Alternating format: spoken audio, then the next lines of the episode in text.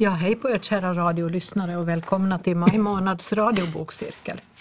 Vi som sitter här idag är jag, Katarina Norrgård. Mira Pohjalainen.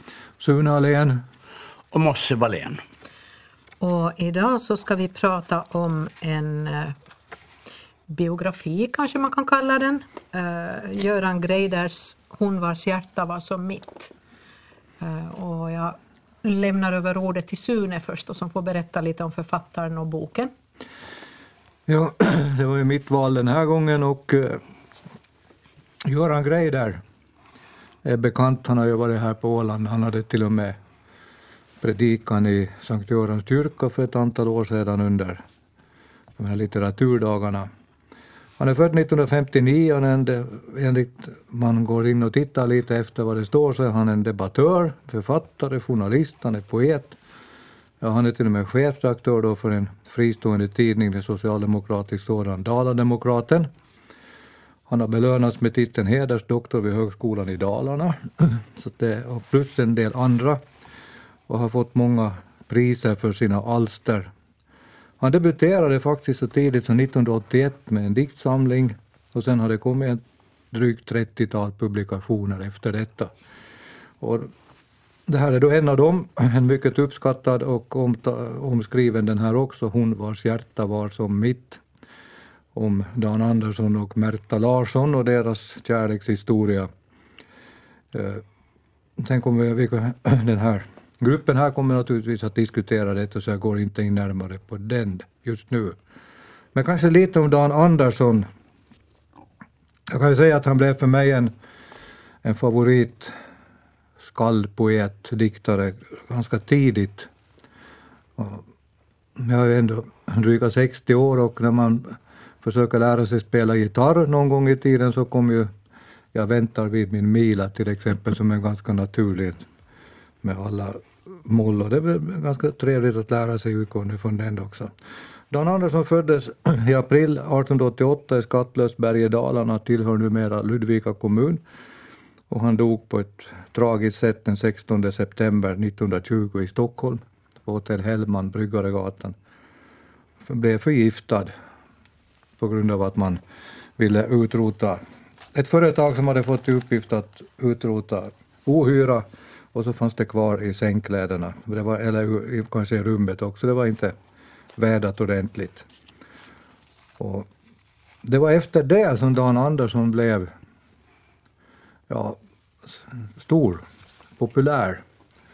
För det så hankade han sig fram och det var lite hit och det var lite dit och det visste han läst men inte på det sättet som sen blev. Han blev en mytisk figur helt enkelt. Och sen har vi den här Märta Larsson då som kom in i hans liv under tiden på Brunnsvik folkhögskola. Och den korta och intensiva, kanske lite stormiga också kärlekshistoria, det är den som den här boken handlar om. Tragiskt nog för Dan Andersson var ju detta att han hade då gift sig med Olga Turesson och han hann aldrig få se sin dotter utan hon föddes senare, eller föddes under 1921. Monica hette hon, tog faktiskt efternamnet Dan Andersson senare och eh, henne tror jag hon avled 2009. Märta blev också gift med en möbeltillverkare och bosatte sig så småningom, nu kommer jag inte ihåg, var det Linköping kanske? Men i alla fall ett kanske inte lika stormigt äktenskap, det var det på inte alls. Men hon, Märta Larsson var en kvinna som, som var mycket engagerad i samhällsfrågor och var kvinnorättskämpe och eh, till och med så sent som, som Vietnamkriget så engagerade hon sig.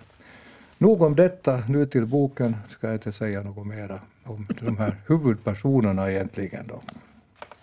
Mm. Ja, jag sa ju i det här inledningen att, att det var en biografi, eller är det det? Och, och, och, svaret kommer väl faktiskt egentligen av författaren på slutet att han har ju nog tagit sig en del friheter eftersom hälften av breven saknas. Det här är ju väldigt mycket bygga på brev eh, från eh, Dan till Märta medan Märtas brev till Dan så, så föll för det att eh, Dan Andersson ansåg att man ska bränna sina brev, man ska inte spara på sånt. Så han förstörde väl en del och hans fru kanske en del andra papper. Så det finns ingenting kvar av den, den delen av konvers brevkonversationen. Ja, det finns en liten sån där infall, infall i slutet när Göran Greider beskriver sin, sitt arbete och situationen. Och, och han hade faktiskt intervjuat Monica Dan Andersson, alltså Dans dotter. Och han nämner där att när han nämnde Märta, mm. hon var annars sprudlande och glad och en äldre kvinna, men då blev hon fullständigt, hon bara alltså tystnade och man märkte att detta var en mycket öm punkt. Så mm. att jag mm. tänker på det som Katarina sa här att det kanske var också där som breven, om de inte försvann tidigare så försvann de väl mm. kanske inte bara av dagen heller. Jag, jag vet, det där vet jag inte. Nej. Nej, det är väl ingen som kan veta det säkert, men de finns i alla fall inte, de breven. Så det är ju på det sättet intressant att, att han har ändå fått, få, lyckats, författaren har fått till en, en brevroman med mm. bara hal, halva ja. diskussionen, så att säga, halva konversationen. Fast det, det, det kanske är det som stör mig med den här boken. Jag tycker allt är bra. Dan skriver som en gud och, och eh, det gör ju också Göran Greider. Och, men jag tycker det blev för mastigt med, med alla brev.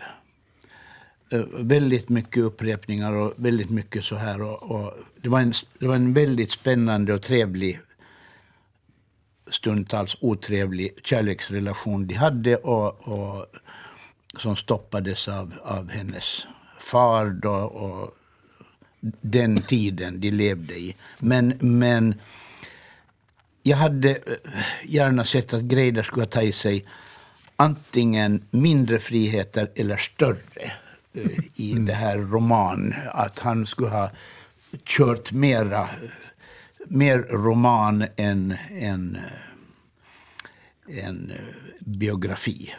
Och, Sen så fattas det en, en del grejer. Jag har en massa små frågor som jag tycker Greider kunde ha... ha äh, se, han, han, det verkar lite som om han tar saker för givna. Han tar, äh, och det kan, så kan det väl vara. Han har ju skrivit en jättebiografi äh, över Don Andersson ja. tidigare. Ja.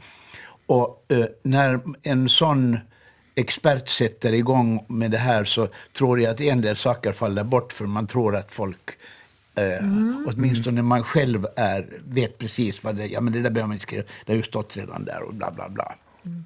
Och där, eh, där fanns en del, en del eh, små saker som jag tyckte.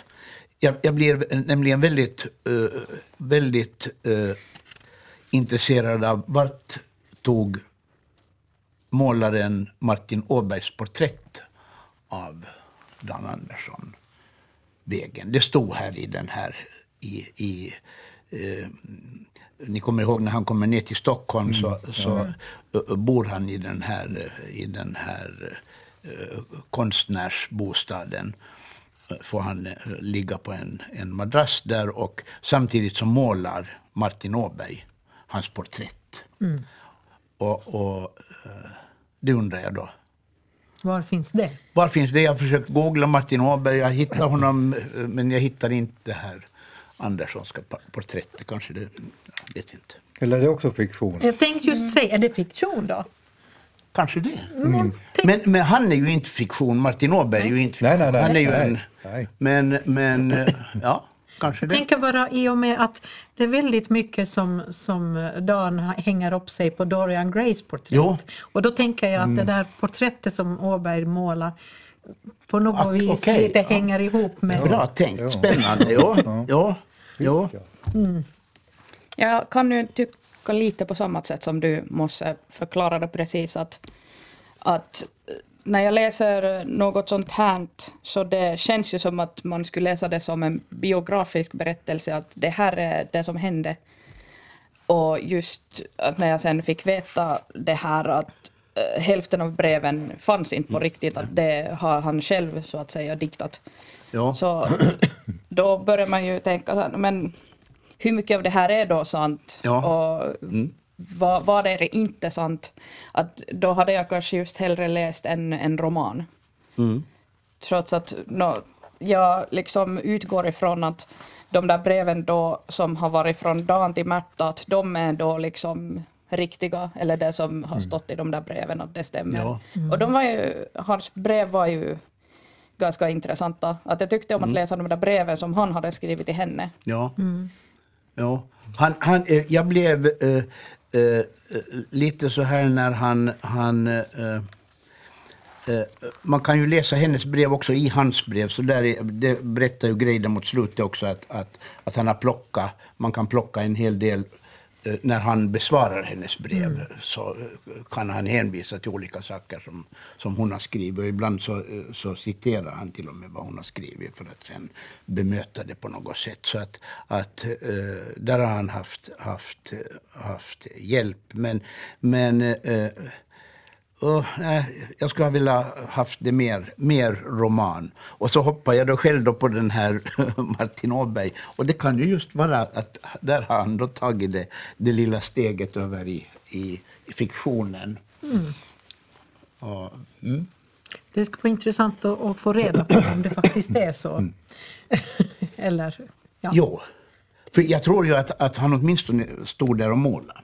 Ja, alldeles Eh, säkert. och, och, men målar han porträttet? Ja, det är en, en Eller var det ett Dorian Gray-porträtt? ja, ja, ja. Ja, ja. Jo.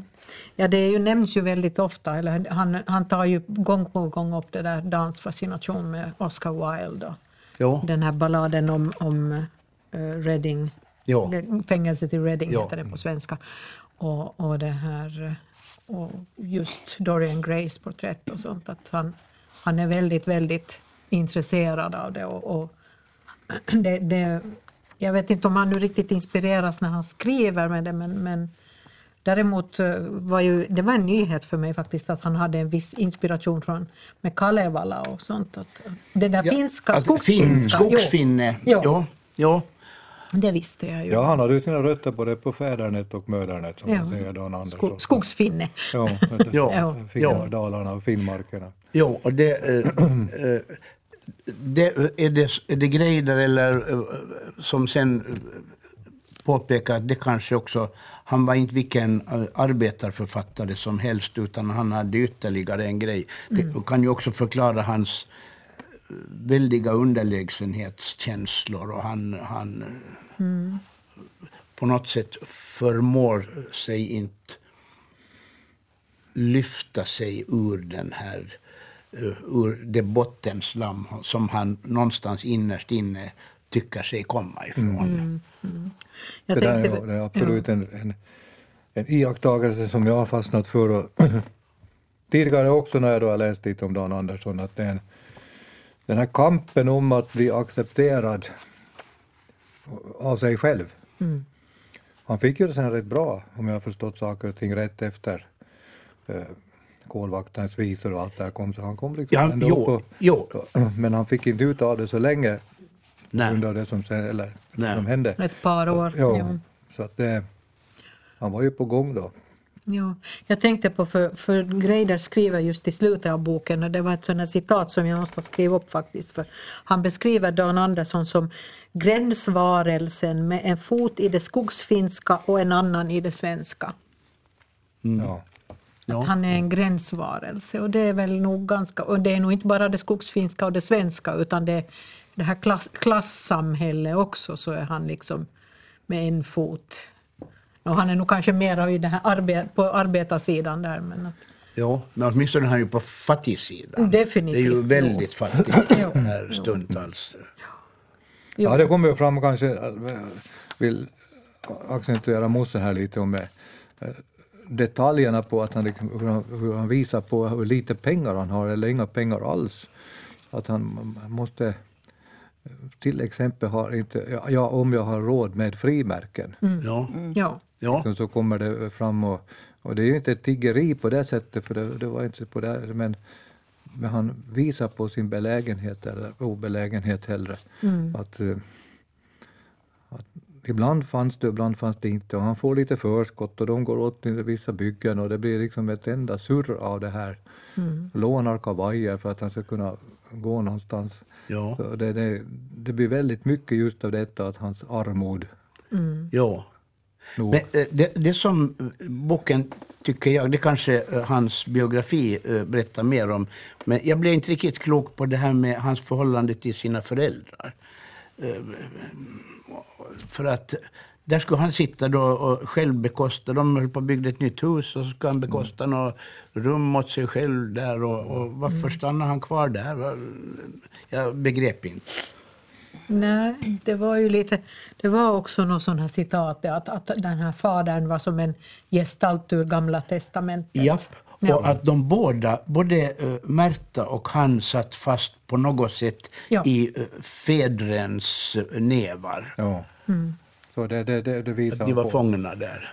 Jo, det tänkte jag på, för han, han klagar ju på Märta att varför flyttar du inte hemifrån, varför lämnar du inte dem? Men varför gjorde han inte Nej, själv? nej, nej. Ja, men det skriver han nog där för de kommer, det- kommer fram liksom att d- dragningen till då eh, Finnmarken, till ödemarken, till skogen, liksom allt detta, den är, den är för stark på något sätt. Ja. Och han, den är, Ja. han vill liksom nog antyda att, att Dan, ja han sökte ju sen arbete i Stockholm och fick det väl också och ha lite annat men, men, men ändå så finns det där liksom att han kan nog inte lämna skogen. Det är som det där med havet och ålänningen. Lite grann att man kan, men det här... Vad var skogen och vad var pappan? Ja. Ja, pappan var ju, ja, inte, har, inte något bra svar på detta Nej. annat än att de hade nog inte något sånt där djupt förhållande, det var nog ganska ambivalent. Däremot modern så upplever han ju, hon sjunger då när hon är Ja. hårt arbetande och, Ja. och plötsligt tar han fram fiolen och Ja. ackompanjerar på ett ja, bra eller mindre bra sätt. Så jag tror att där fanns liksom den här konstnärliga ådran mera Mm. från mammans sida. Och sen är ju systern. Det Hon måste- är ju vi, också får inte, vi får inte ja. glömma henne, Nej, alltså, nej. Anna. Nej. Som, eh, han har ju också skrivit en mycket vacker, där, den finns där till min syster. Ja. Så, att det är en, så familjen är, den är lite märklig. Och, Båda familjerna. Ja, precis, men så, sen så är, är det ju, det, eh, det finns då två, kanske med, om man räknar med honom ibland, Dan, eh, eh, tre eh, eh, manliga, eh, lite korkskallar och, och omgivna av, av, av väldigt goda och förstående och verkar, vad det verkar kloka kvinnor. Ja. Och, eh, för han beter ju sig också lite märkligt i en del, i en del brev här och när de träffas. Och, synnerligen. I underlägsenhets och kärlekskvalet på något sätt hoproddat till någon sörja. Ja, alltså jag måste ju säga att jag fick ju... Jag har ju läst ganska mycket Dan Andersson när jag var yngre och, och, det här, och tyckt väldigt mycket om hans dikter. Och, och blev nästan lite besviken på honom. Han var en av mina husgudar när jag var ung. Och, och plötsligt så att, nej men, han är ju en skitstövel ibland. På riktigt.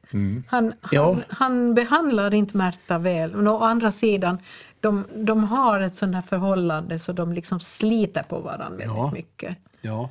Men, men sådana där saker som han gör så... Mm, jag blir lite besviken på honom faktiskt. Man, jag väntar mig mer av en, av en poet.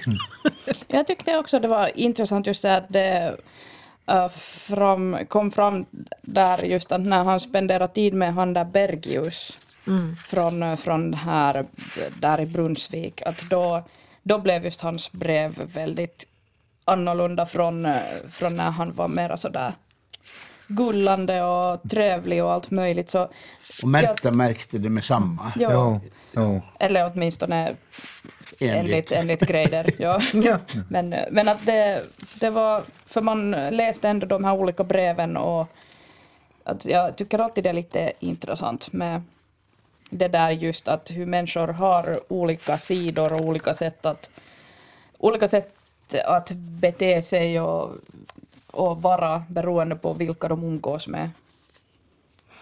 Jo, men, men jag tycker alltså det som faktiskt är lite intressant så är, är ju det där att, att det liksom Dan Andersson verkar vara, en, vara två, han är två människor. Han, är dels han, han har en väldigt stor tilltro till sitt, sitt skrivande och sitt, sitt kunnande. Liksom, att han ska göra någonting av det här. Han kan göra det, han, han, han kan det här.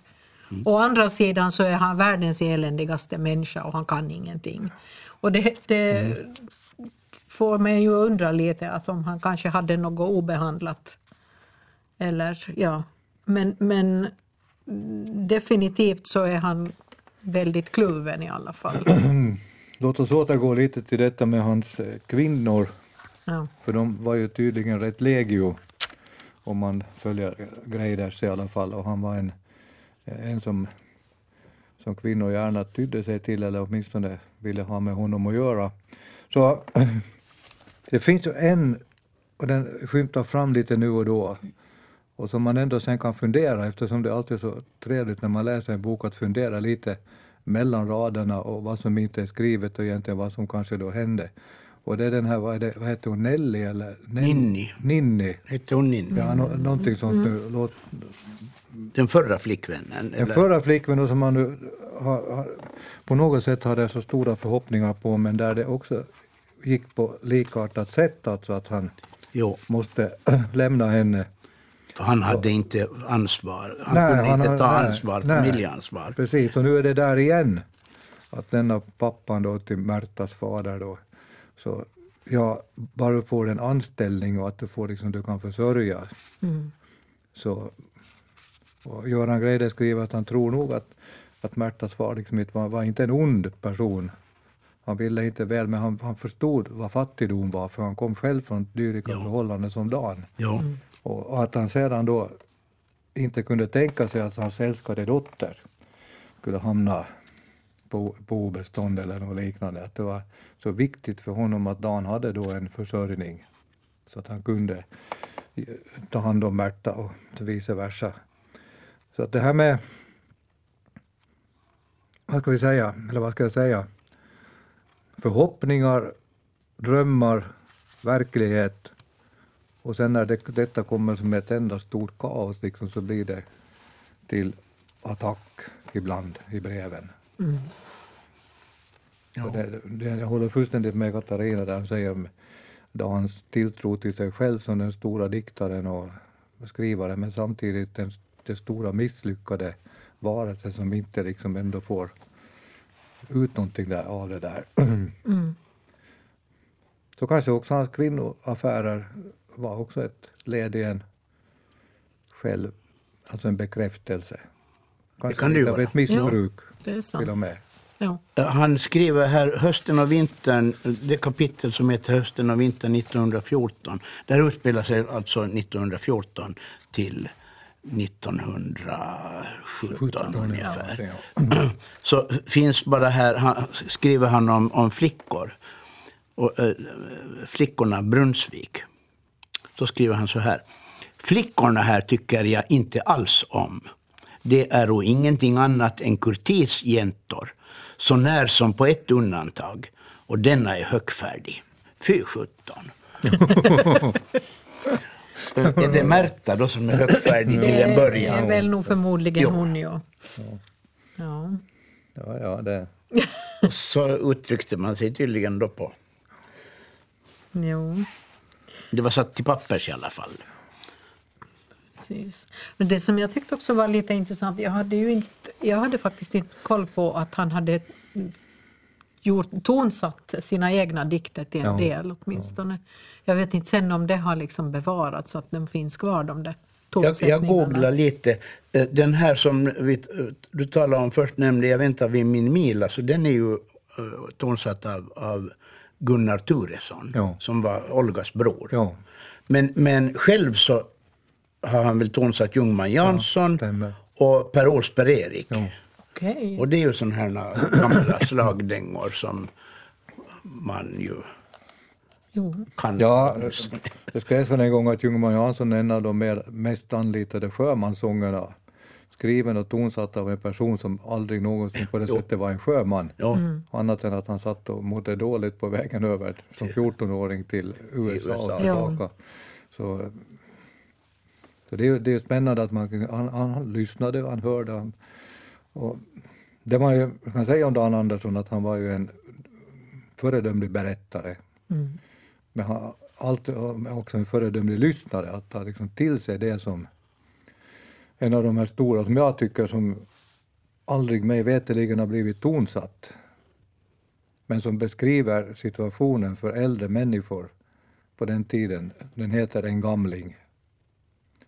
Och ni som lyssnar och vi som är här och mitt ni har läst den så sök reda på den. Den, den, den säger liksom om detta med fattighuset och hur man behandlar det gamla, synen på det gamla människorna då. så att det, nu hade han ju sett det också förstås, men då gestaltade på det där fantastiska sättet. Han har ju också, det tycker jag, väldigt intressant när han, när han jobbar med sådana här journalistiska uppdrag och, och, det här, och är i Göteborg och, och ska skriva reportage därifrån. När det är som, som sämst och med matbrist och världskrig på gång och så här. Och, och, det här, och tycker att han, att han stiger in i den allra nederst belägna Dostojevskij-källaren i samhället. Att han har aldrig sett så fattigt och dåligt Ja. ens i Finnmarken där det är som allra fattigast. Så aldrig var det så eländigt som det var i storstan. Nej. Det, det. Men han fick ju nog själv i och för sig också känna på det där med att, att svälta. Och jag tyckte det var väldigt rörande egentligen när Märta hade skickat honom en, en bok. Och, och det här, han insåg att, att vännen, då, den här målaren, Martin, hade, var, var sjuk och utsvulten och inte hade ätit på länge. Så, så pantsatte han boken för att, att skaffa mat åt honom. För att Ja, han någon, skulle friskna till. Ja, och i något brev så tackade han för strumpor som hon hade skickat till honom och skrev på något sätt så här att jag hade ju inte ett helt par. Från tidigare, nej. Nej. nej. Ja. Det, det som ju också är intressant med sådana här eh, eh, alltså böcker från den här tiden, det är ju det, är ju det här brevskrivandet.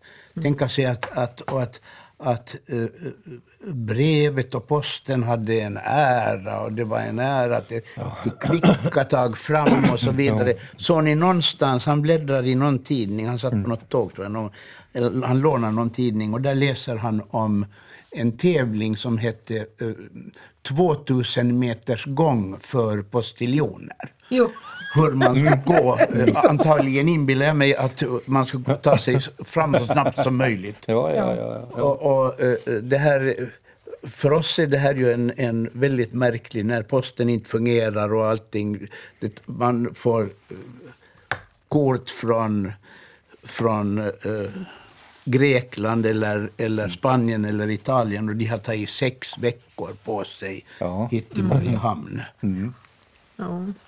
Nej, det är nog Ja, sant. inte bara det, det tar en och en halv till två veckor att skicka en nyckel från Mariehamn till Johanneshov i Stockholm. ja. Jo, Om man nu ska ta några jo, paralleller. jo, jo. okej. Det där var Ja. spännande Mårten, för tänk, låt oss nu bara för, låta fantasin skena iväg här.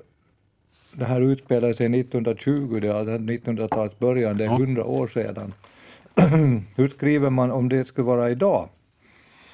Vad finns det för brev att tillgå idag? Har vi några hårddiskar kvar som de, de går och rotar i? Antagligen inte. Eller hur, hur ska man bygga upp en roman utgående från brev om Nej. 100 år? Nej. Jag, jag, jag tror inte att... att eh, för tekniken har också gått och går, rullar fram så snabbt att eh, det som var, eh, var jättebra och säkert för fem år sedan är kanske idag helt ute och är skrotat för länge sedan. i nå- Ja, det så att, ja. att eh, om, man, om man tittar nu på och tänker sig att vi mejlar varandra och, och så här och kan skriva korta drapor och längre drapor och lite så här som ju hans brev också var. Så, eh, undrar jag om det finns något kvar. Det är en bra fråga. Eller sms. Eller sms, jo. Kommer det snabbt och bra får du reda på känslorna. Varför skriver du så? Ja. Man kan se det. Jag tänkte på det här när jag läste liksom, att de där breven, de kommer nu, sen kom det någon gång och det tog kanske det bra länge. Men hur skulle det se ut om de hade kommit snabbt? Hur hade deras konversation varit om det hade varit på sms-nivå? Eller liknande. Så att det, är, nej, men det är lite... Den är ju mer... eh, eh, eh, dagens kommunikation måste ju vara mer uh, oeftertänksam. Att du får ett sms och sen... Ja. Och, och så far det iväg kanske något som du tänker att nej men fan, det där borde jag inte ha. Och, och, och, eh, med ett, ett pappersbrev så sitter du kanske och, och ändrar och så läser du igenom det och så tänker du nej, men vi tar bort det där. Och, tror jag. Mm, kanske. Ja, ja, jag, håller, jag är rätt övertygad om att, att du har helt rätt på den punkten. Jag faktiskt. tror ju just, just det där med, med, med brev, liksom, den delen, så tror jag det kommer att vara svårt i framtiden för forskare att riktigt få, få klarhet i vad som... Men däremot så tror jag nog att den här nya tekniken också kan ge andra sätt att, att komma fram. Jag har till exempel läst hela noveller på Twitter och då är du begränsad till, vad är det nu, 160 tecken? Ja. 200 någonting? Okej. Och då ja. skriver du, då skriver du det, det, en, ett meddelande och sen fortsätter du med nästa, nästa, nästa, nästa. Det blir en lång tråd och det blir en hel novell. Så det går. Det Jo, går jo. att göra sånt också. Ja. Men de här eh, eh, breven så har ju eh, liksom inte skrivits för att, att publiceras. Nej. Utan det här är en konversation mellan, mellan två människor. Och, och, Ja, det är väl till och med så att, att Dan eller Andersson... mellan en människa. Ja, Dan Andersson uppmanar Märta att hon Jo, skulle att bränna, bränna, hans hon skulle bränna hans brev. Men hon var ju klokare än så. Hon förde, till och med så sa hon till att de hamnade i ett arkiv Ja. någonstans. Så det var ju klokt. Jo, det Men å var... andra sidan kan vi ju säga att Mosses små invändningar här i början så skulle inte vara aktuella om hundra år. Då, då blir allt fiktion.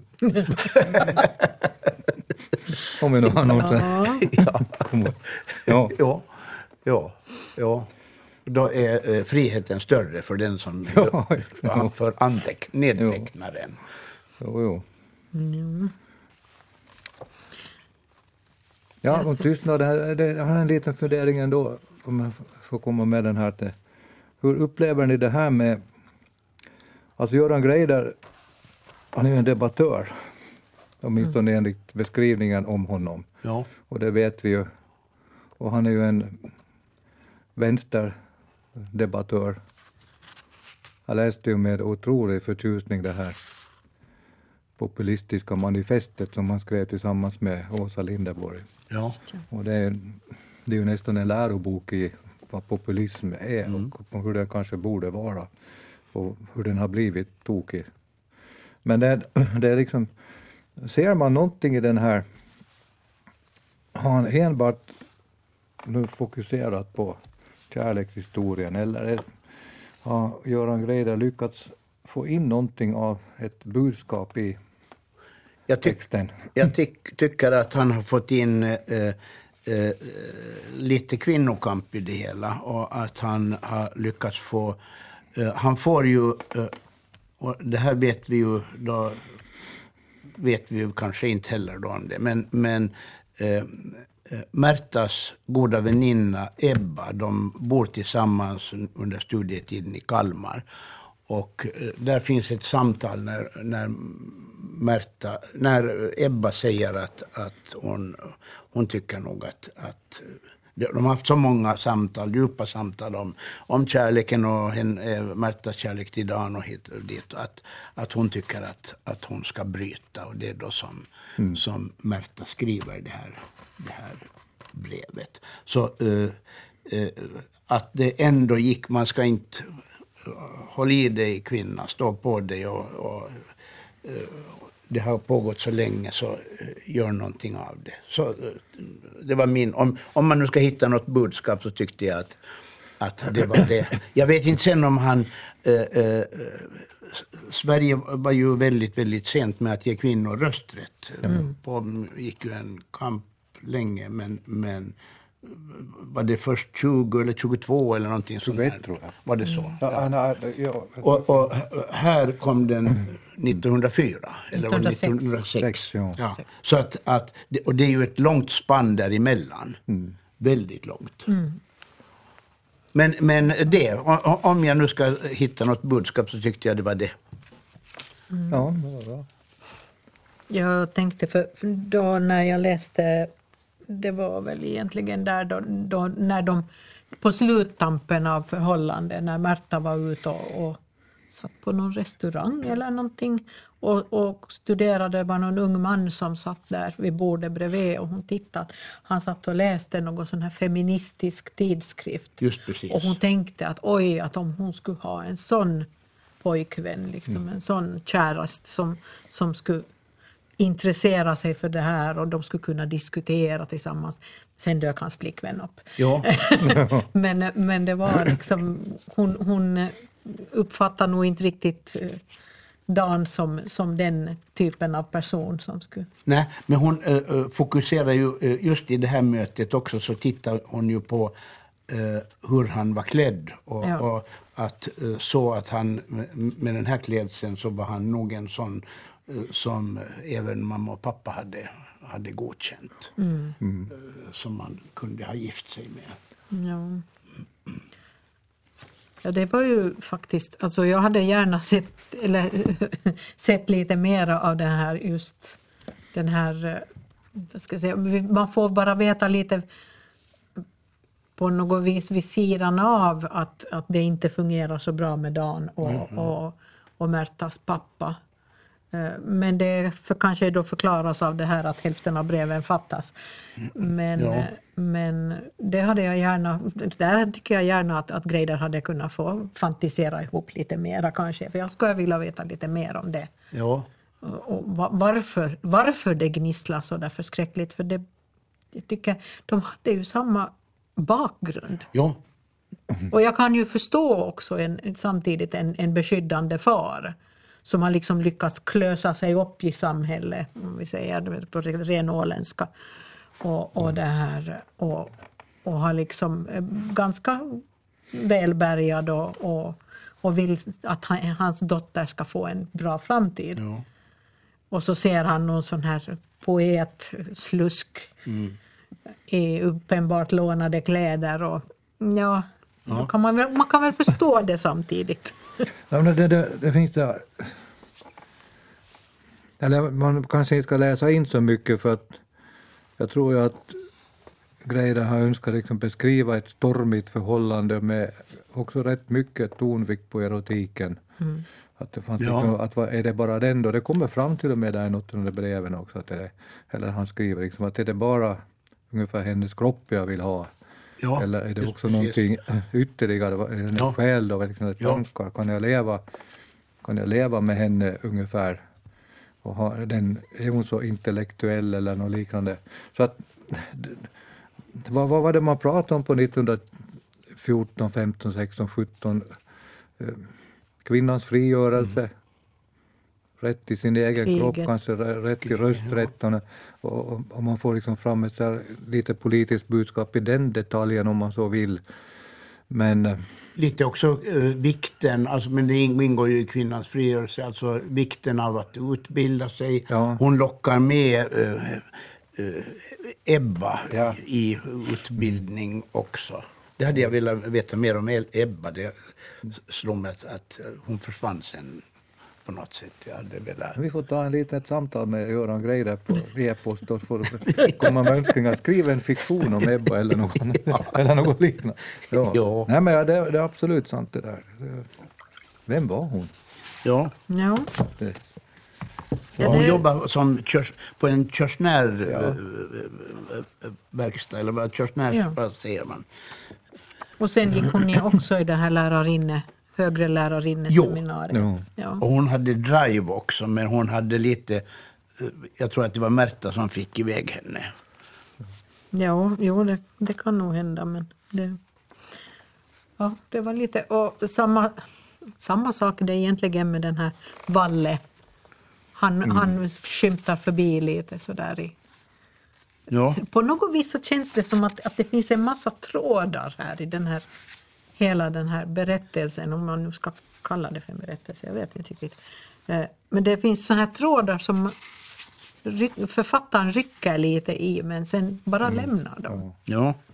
Men, men där tror jag att han har haft kanske själv lite svårt att hoppa ut ur, ur den här sin, eh, vad ska man kalla det, sin forskarroll, sin Ja. biografroll. Eh, att hoppa in i, i romanen. Och, eh, jag vet inte, det var bara vad som, som, som slår mig. Det kan nog hända, ja. För, för På något vis så, så tror jag att, att det, är någon, någon, det är lite...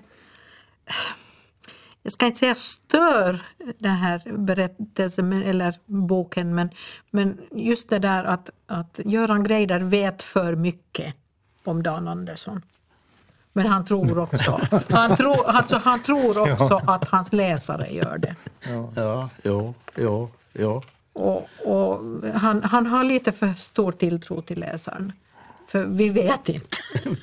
Nej. alltså, Nej, och han, har, han har när vi har läst, läst biografin av Dan Andersson. Ja, del, delar, men inte, liksom, det- nej, inte hela. Nej. Nej. Jag kan inte säga att nej, den har jag inte läst. Men... Men här är ju väldigt, eh, eh, när man kommer till honom och hans, hans eh, alltså inte Greiders utan Dan Anderssons, tänk vad vacker, hon, hon vars hjärta var som mitt. Det är så vackert. Ja, det, det finns många sådana Jo. i hans Ja, produktion. nej, det är fantastiskt. Så.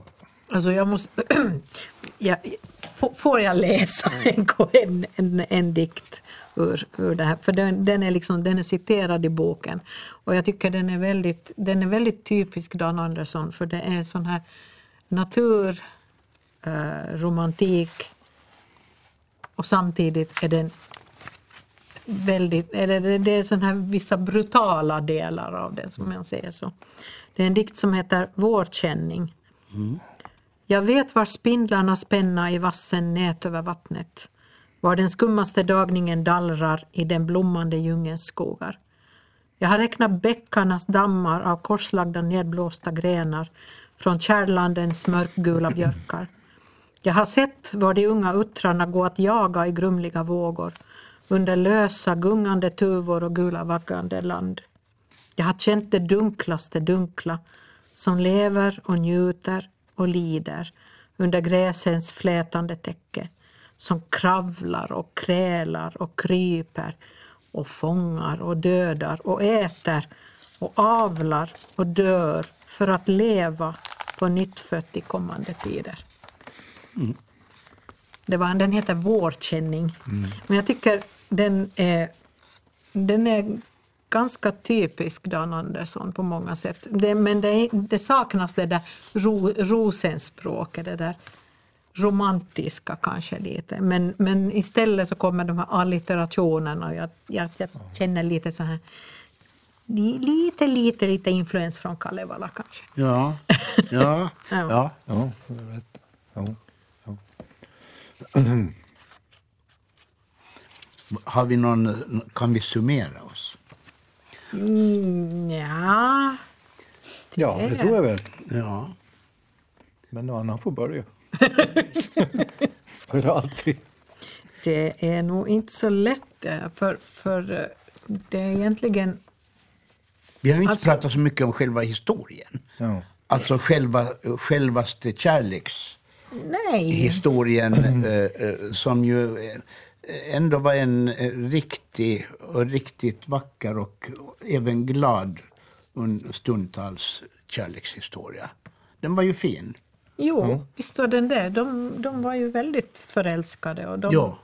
de, de var på, på, på något vis på jämn fot med varandra. Ja. De var, det var inte liksom, fast hon kom från en ganska förmögen familj och han inte gjorde det och så här. Så de var ändå liksom på ganska jäm, jämbördiga på något Ja, vis. Och ja. intresserade av liknande saker och så här. Så att, jag tyckte det var roligt och just det här att läsa om hur de pratar om böcker, även i, i breven då, att de diskuterar Mm, ja. böcker och vad de hade läst och, Ja. och, och gav varandra boktips och sådär. Så, så det tycker jag men det ska alla människor göra.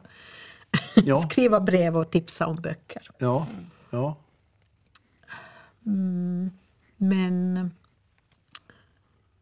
Ja, Ja, men jag, jag, bra att du ställde den där frågan. Jag roar mig just med det. Jag har skrivit en sammanfattning.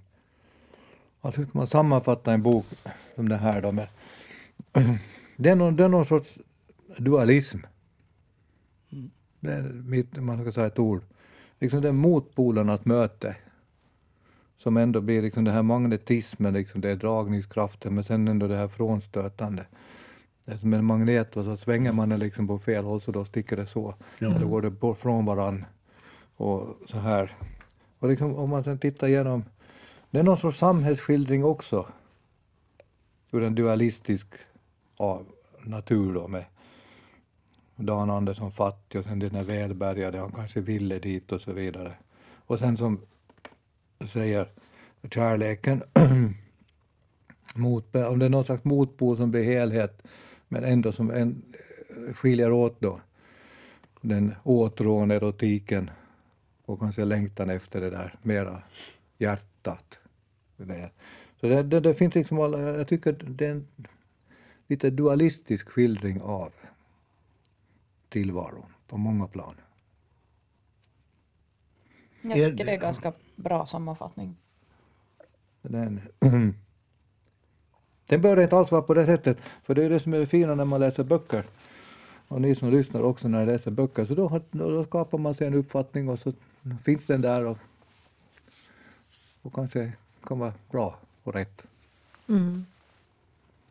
Ja, det man ju i alla fall kan säga är att, att uh, det här var en, ändå, fast jag tyckte den var lite, lite bökig ibland att läsa, så tyckte jag att man ska läsa den. Den, den är välskriven och den, den, uh, uh, den bygger långt på hans brev som jag tyckte kunde, ja, jag tyckte Greida kunde ha tagit ut svängarna lite bättre men, eh, och lite större. Men, men eh, det är en bra liten pusselbit i, i, i vår litteratur, tycker jag. Ja. Jag, visste, jag hade ingen aning om den här, den här eh, kärlekshistorien. Men jag har nu inte följt Dan Andersson heller på det sättet mer än lite jag väntar vid min Mila-stadiet. Och, och så visste man naturligtvis då att han eh, dog av cyanidförgiftning i Stockholm på ett hotell. Men... Och sen hon vars hjärta var som mitt, man kommer ju ihåg. Jag väntar vid min Mila. Ja, alltså... Jo, jag tycker... I och med att jag då har varit väldigt fascinerad av Dan Andersson sen barnsben egentligen. Jag var åtta år gammal när jag hittade en diktsamling hemma och forsade igenom den. Och den var antagligen nog, kanske, jag kanske var lite för ung för den. Men jag tyckte väldigt mycket om dikterna. Och sen, sen lyckades jag övertala min far att eh, ibland då spela dragspel och sjunga den här Omkring tiggan från Låsa för mig till, på kvällen när jag skulle sova. Men det var inte så dumt. Han sjöng bra. så, men eh, så för mig har liksom Dan Andersson varit en sån här jag har flera av hans diktsamlingar och, och har liksom läst dem under åren, kanske inte de här senaste åren men, men när jag var yngre. Mycket, mycket den här naturromantiken och de här, den, den delen så tyckte jag väldigt mycket om. Och, eller en spelmans goda färd. Jag ska vara medveten om att Dan Andersson har skrivit en del prosa också. Ja. som nog inte har, med all rätt, säger de som är kunniga om det, har inte lyft fram. Det skriver Greider också. Ja, han, sa- han nämner ju det, ja, att det, det är ja. liksom inte hans starka sida. Men, men eh, Men var det inte i någon bok han säger att man, där hittar man väldigt mycket Märta. ja, Eh, Fast boken inte... Jo, det var bra. en roman. Jo. Det var en det var roman. väldigt mycket. Jo, precis. jo, det stämmer. Men vilken var det? Jag kommer inte ihåg vilken det var som, han, okej. som det var nämnt. Men, men det var en, en roman som han hade gett ut. Ja. Det var mycket, mycket David, Märta. David Rams arv kanske. Det var den, ja. Det stämmer. Det, ja. Och den har jag definitivt inte läst. Har du läst den? Har, Nej, har nej, läst nej, den? nej, jag har inte gjort det. Nej, inte jag heller.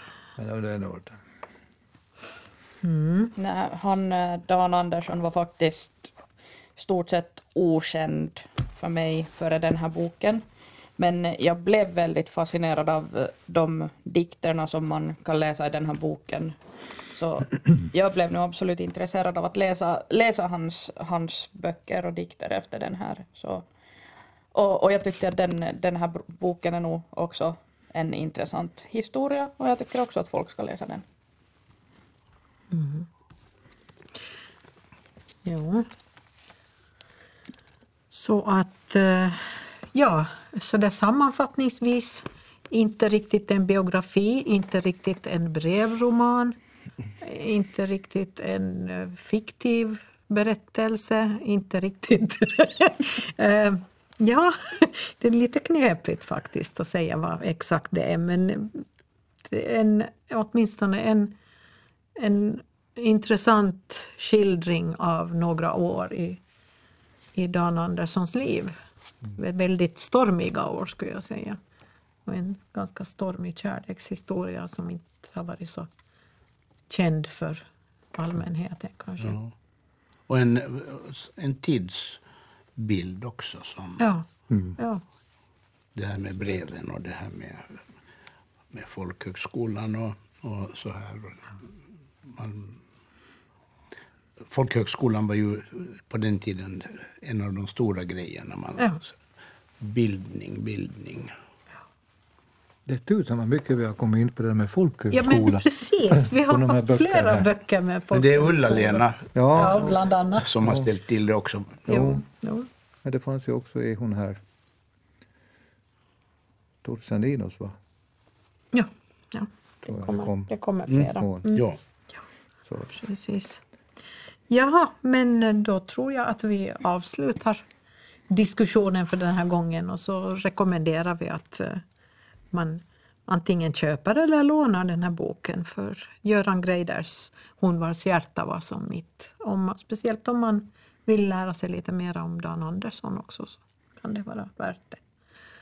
Eh, Vi som har suttit här idag så är jag Katarina Norrgård. Och jag heter Mosse Wallén. Och jag heter Sune Ahlén. Och Mira Pohjalainen heter jag. Och vi hörs nästa gång i juni. Och vi berättar ingenting mer om vad vi läser till dess. Det får ni höra då. Hej då!